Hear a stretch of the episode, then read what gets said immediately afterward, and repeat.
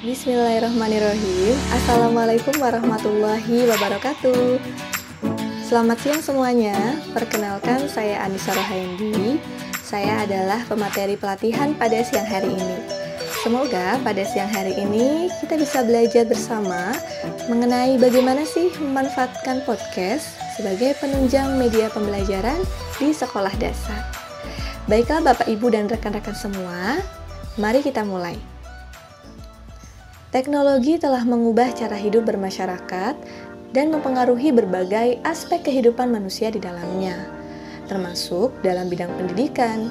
Terlebih pada masa penyebaran COVID-19 saat ini, di mana siswa harus menjalani proses pembelajaran jarak jauh atau PJJ yang memang kebutuhan teknologi sangat diperlukan. Lalu, adakah yang lebih bervariatif untuk menunjang media pembelajaran di SD? Kita akan cari tahu dulu apa itu podcast.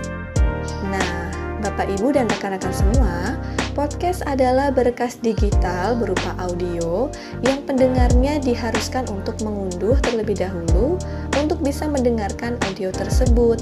Podcast adalah siaran non-streaming yang disampaikan melalui audio.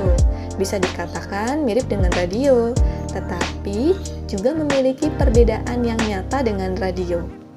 Podcast ini telah banyak digunakan oleh masyarakat untuk mendengarkan berita, ilmu pengetahuan, dan juga sharing-sharing hal lainnya yang bersifat dapat diulang. Podcast dapat dimainkan di komputer atau gawai mobile yang dapat memutar file audio digital termasuk smartphone, iPods, dan pemutar MP3.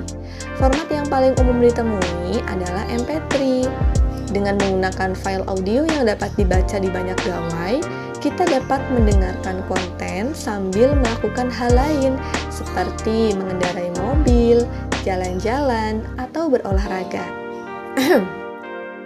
Hei, pindah bu, jangan di podcast terus dong. Enak banget gak ngomong-ngomong dari tadi. Eh, iya, Bang Google Meet, maaf, keterusan di sini jadinya. Abang jago. Sorry bang jago. Ampun bang jago